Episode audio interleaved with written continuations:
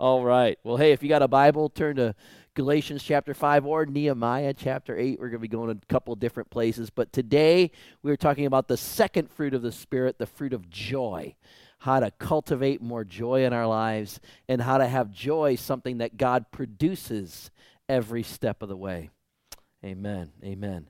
Well, first of all, there's a huge difference between joy and happy. Happiness can be very easily faked. You know, I could be having the worst day of my life and just, you know, I mean the exact worst day. Everything went wrong, and I just walk up to somebody, "Hey, how you doing? Great to see you." Yeah, you know, anybody can put on a happy face, you know. And so there's a huge difference between happiness, which is much more of a surface emo- surface emotion, and joy. In fact, one of the definitions of joy is joy lives deeper than happy. Say that with me. Say, joy lives deeper than happy.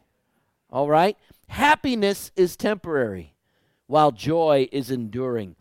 Joy is not based on the shifting circumstances of life. Joy is based on the solid circumstances of Christ. Happiness is fickle.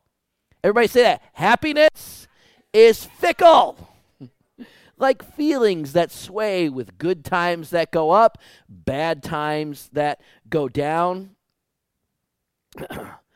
but to a degree, joy is one of those things that God does in us. In fact, I remember once time I heard, heard a sermon that was called Joy is a Choice. I think it was called I think it was called Choose Joy.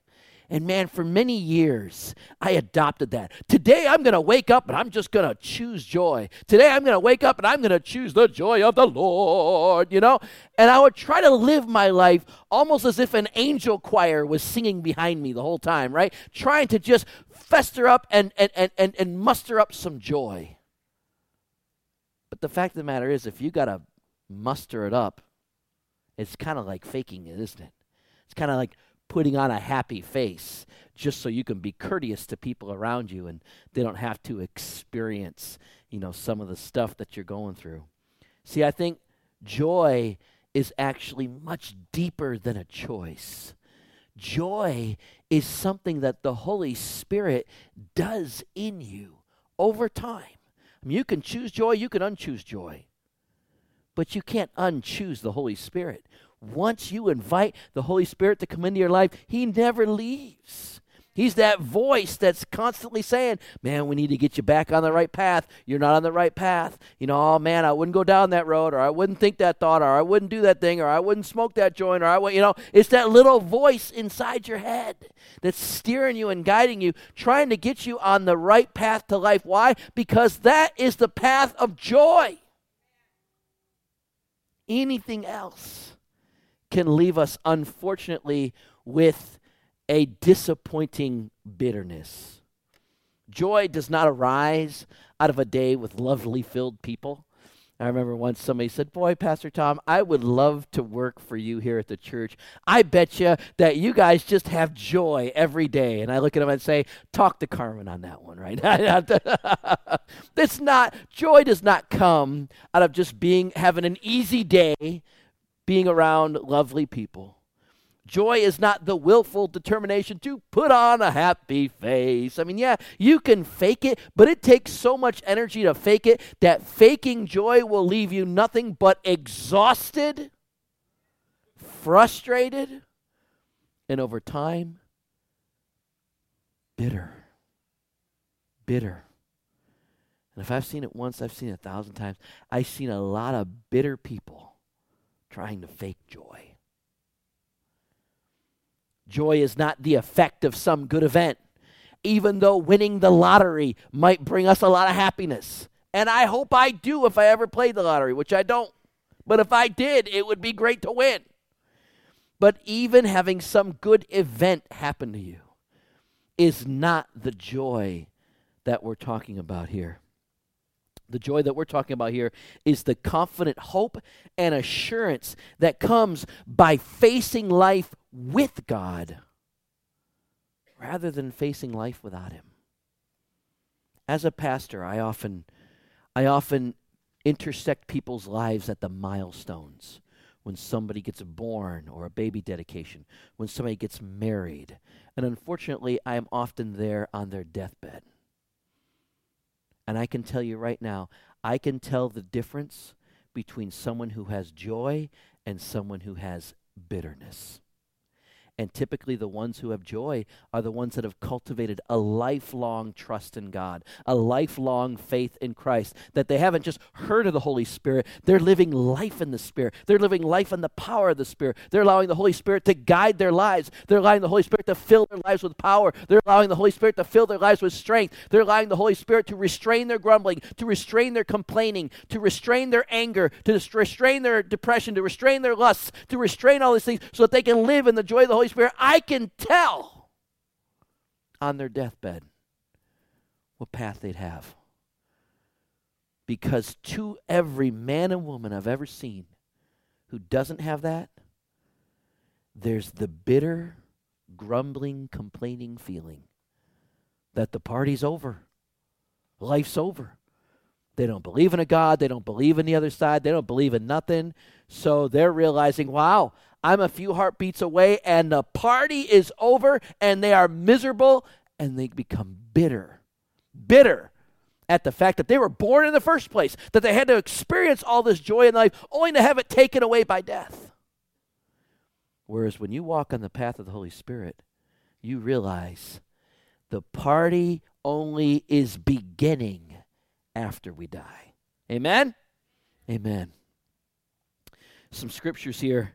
Uh, in Psalm chapter 16, verse 11, David writes, You have made known to me the path of life. See how, see how important it is to get on the path that God has for you, to obey God, to say, You know what, God, you're calling me to this, you're guiding me this way. I'm actually going to do it. I'm not just going to live in the forgiveness of Jesus, I'm actually going to live in the direction of the Holy Spirit. He says, You make known to me the paths of life. You ever, you ever been not on the path? You got the Holy Spirit going, oh, oh, oh, let's get you back, let's get you back. Oh, you're straight. Oh, oh, oh, it's like that little radar that's trying to get you right back on the path. Why? Because there, there is joy. Every other path can produce that bitterness, that excruciating pain, frustration. There is joy, no matter what the circumstance, because you have the confidence of God's undergirding presence in our lives and in the things that happen in our lives. He says, You make known to me the path. Look at this. In your presence there is fullness of joy. Let's say it together. Say, In your presence there is fullness of joy. Of joy. And at your right hand are pleasures forevermore.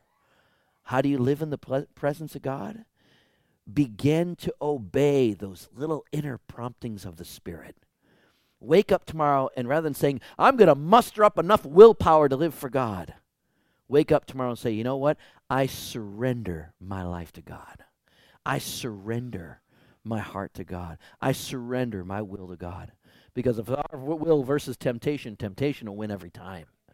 Is surrendering and saying, God, you take my life because I want to be in the fullness where there is joy. Amen?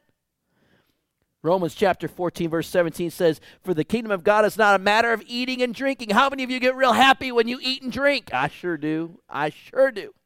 How many of you tell the truth, shame the devil, you have eaten emotionally before? You know, you're not really hungry, but you're just kind of nervous, or you're, you're you, got, you got some feelings going on inside. So right, right, right, right, right. right. That's not joy. Those are the surface emotions sadness and happiness. By the way, I'm not saying for a moment to deny those surface emotions. Those surface emotions are important, they're a part of you. You need to express them. I, I mean, this has been a tough month for me. I lost my car, I lost my fence. I thought my cat ran away. My cat came back pregnant. So, you know. So it's yeah, I mean, uh, you know, and and, and I, I I just decided, no, I'm not gonna fake it. If I'm I'm not happy, I'm a little sad. I'm a little sad but I got joy. I'd rather be sad with joy than sad with grumbling. Sad with joy, you can overcome that. Sad with grumbling, well, people no longer celebrate you, they just tolerate you. Amen. Where was I? Oh, Romans 14, 17.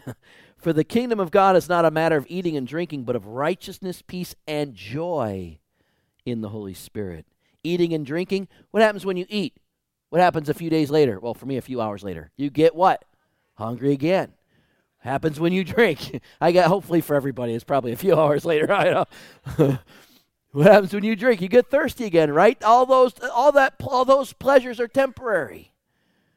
Paul's saying, but the joy of the Holy Spirit is enduring.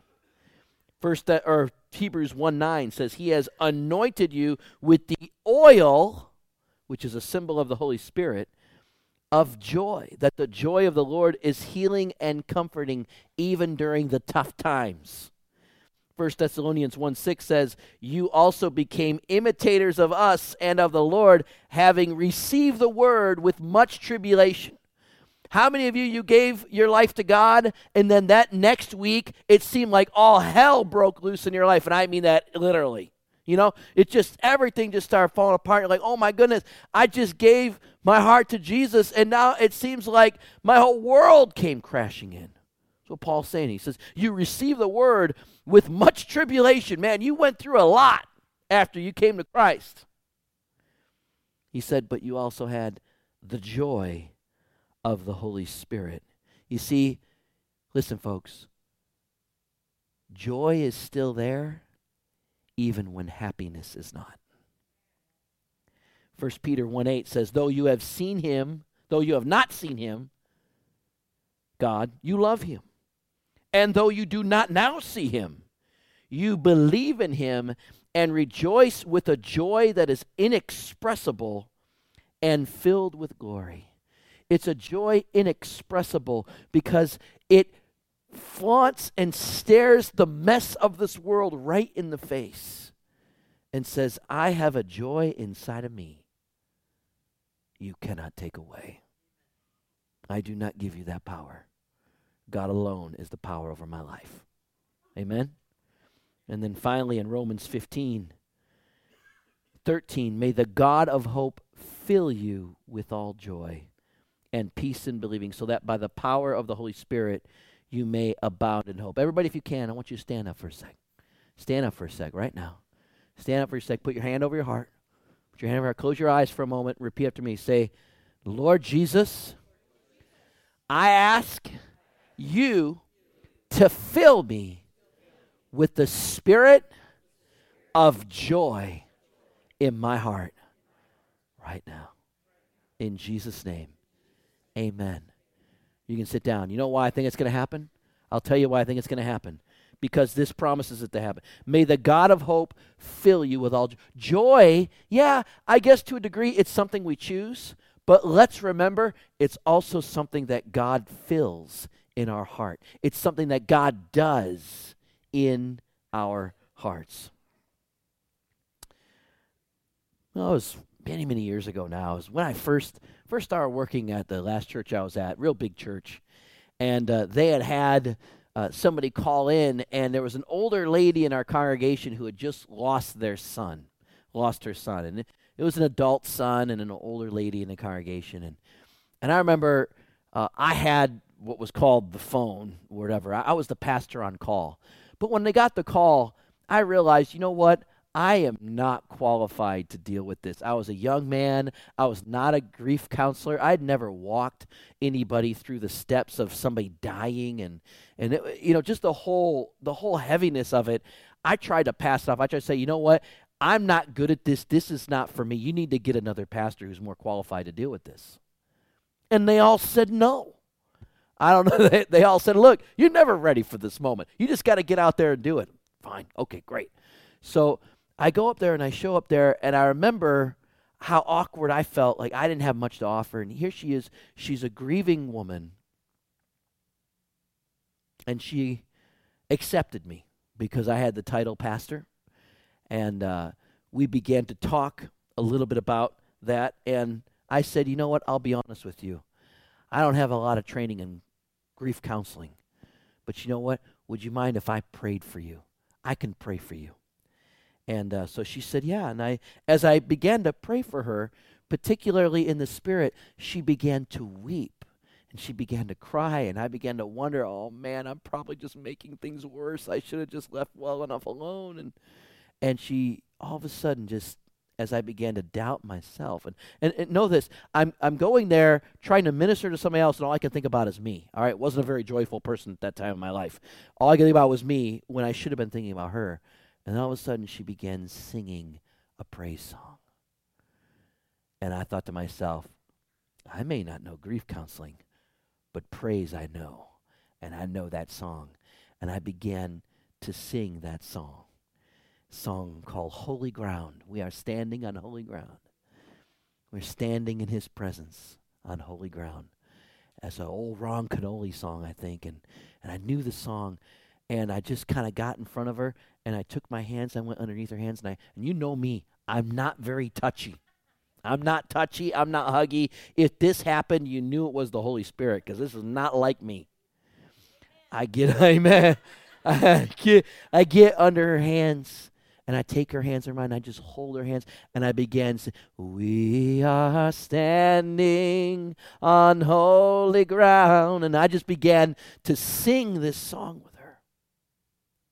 And I, I, I mean, we said amen and I said goodbye. And I didn't see her much over the years. You know, when it's it's a church of thousands, it can be a little impersonal. And so I, we didn't have a chance to reconnect with her until about a year or two before I moved down here. I, no, I can't. I won't do the same justice to it that Ron Kenoly could do it. But uh, he's like a big TD Jakes guy. And I, anyway, um, but I remember she she came up to me and she said, "You know, Pastor Tom, I want to thank you for sharing the joy of the Lord with me that day. And I thought, you know what? I have just gotten a great lesson in joy from a grieving widow, a woman who had just lost her son. And she was teaching me about joy. But I learned something about joy that day, and it's stuck with me ever since. That underneath everything that happens in my life, I want there to be a praise song on repeat just going and going and going. Because ultimately, no matter what happens here, there is inexpressible glory and joy waiting for us in the future. Sometimes it's here, sometimes it's heaven, but it's coming. Amen? Amen. One of the most famous verses uh, on joy found in the Old Testament is actually found in the Bible, is found in the Old Testament in the book of Nehemiah. And in the eighth chapter of the book of Nehemiah, the Jews are in a very interesting place in their life. They, if you remember their history, God had sort of brought them out from slavery in Egypt. He parts the Red Sea, He saves them, He feeds them, He blesses them, He gives them victory in military, He gives them victory in economics. Uh, they've got David, they've got Solomon. I mean, God throughout the whole way has done so much for the Jewish people. The problem is the Jewish people came into a land that already had uh, a, gods there, Canaanite gods. And those gods were pagan gods, and they were very sensual and sexual and sort of um, euphoric type worship. You know, they had you know, perfected uh, alcohol. Alcohol was really refined and perfected in the Middle East during the Canaanite period. They had perfected drug use. They had drug use uh, a lot like we have today, and they had learned the different drugs and how to take them. They they had had orgies and pornography and pornographic dramas that they would have, and of course their little children would see all this. Uh, they sa- speaking of little children, they would sacrifice their unwanted children into the fire and they would build temples and have huge orgies inside these temples. Well, eventually, although the Jews loved God and thankful for God in their lives, they eventually began to worship the Baals, the pagan gods of the Canaanites, so much that the big church, the big megachurch, the temple that they built in Jerusalem, they began to do all of those pagan things in the temple, the, the drugs, the orgies, and all that. And so finally, after a few years, you see in Ezekiel chapter 11, God's watching this, and God finally gets the hint. They don't want him anymore. The Bible hasn't be, been seen for about two centuries now, and so they have just simply kicked God out of their lives. So God's presence literally moves off of the temple and says it comes to reside on a mountain to the east, which is biblical talk for God is now in exile. Well, to the east, this is where Babylon is. Well, the Babylonians come and very easily conquer the Jews, and they take them to the east, where ironically God has already there to some degree. They take them to the east and they spend 70 years in exile as conquered people. And when they come back, lo and behold, they find a Bible and they start reading the Bible, God not only predicted what would happen, He also predicted they would come back. He predicted His grace, He predicted His mercy, He predicted His love. And the priest Ezra is reading all this aloud, and the people are feeling guilty. Guilty. Now they get it. Now they see what happened. They're feeling terrible. They don't want to rebuild the temple. They don't want to rebuild the wall. They don't want to rebuild their families. They don't want to rebuild their nation. They are so depressed and defeated by their guilt that they just want to fade into history and die out as a people.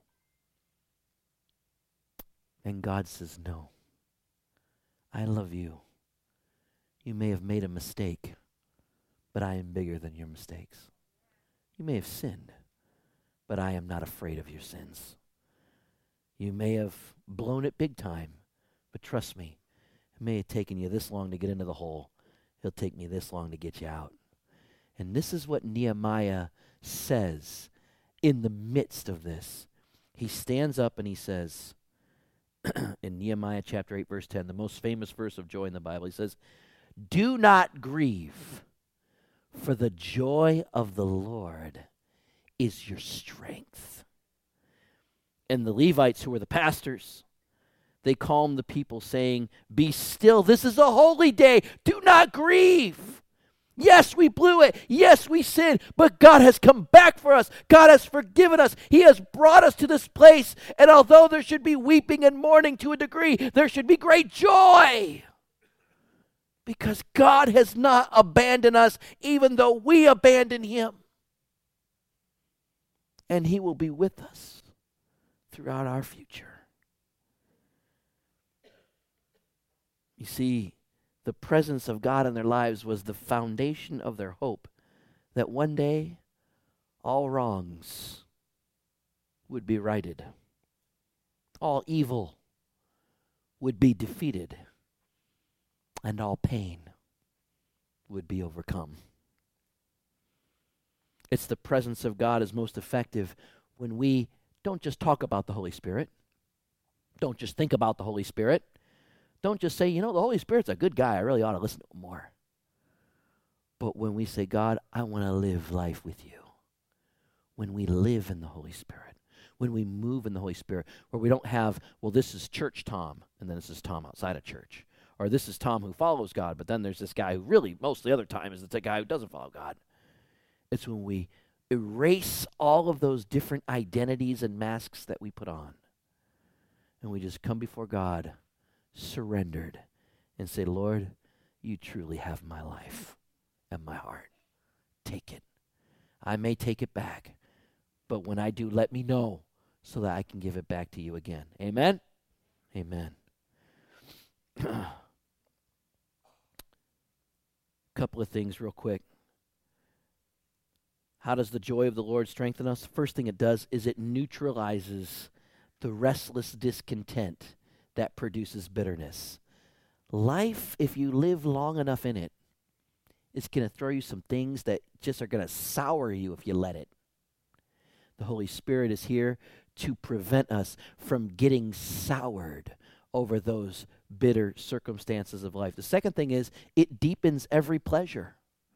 I'd love to talk to atheists and I love to talk to agnostics. And I love when they say, Man, I couldn't follow God. God's too much of a prude. Man, God just doesn't let anybody have fun, man. We got these bodies, we got this life, and I want to go and party and have fun and I want to experience pleasure. And I love smiling and saying, You know what? You know nothing of pleasure. Let me tell you about pleasure.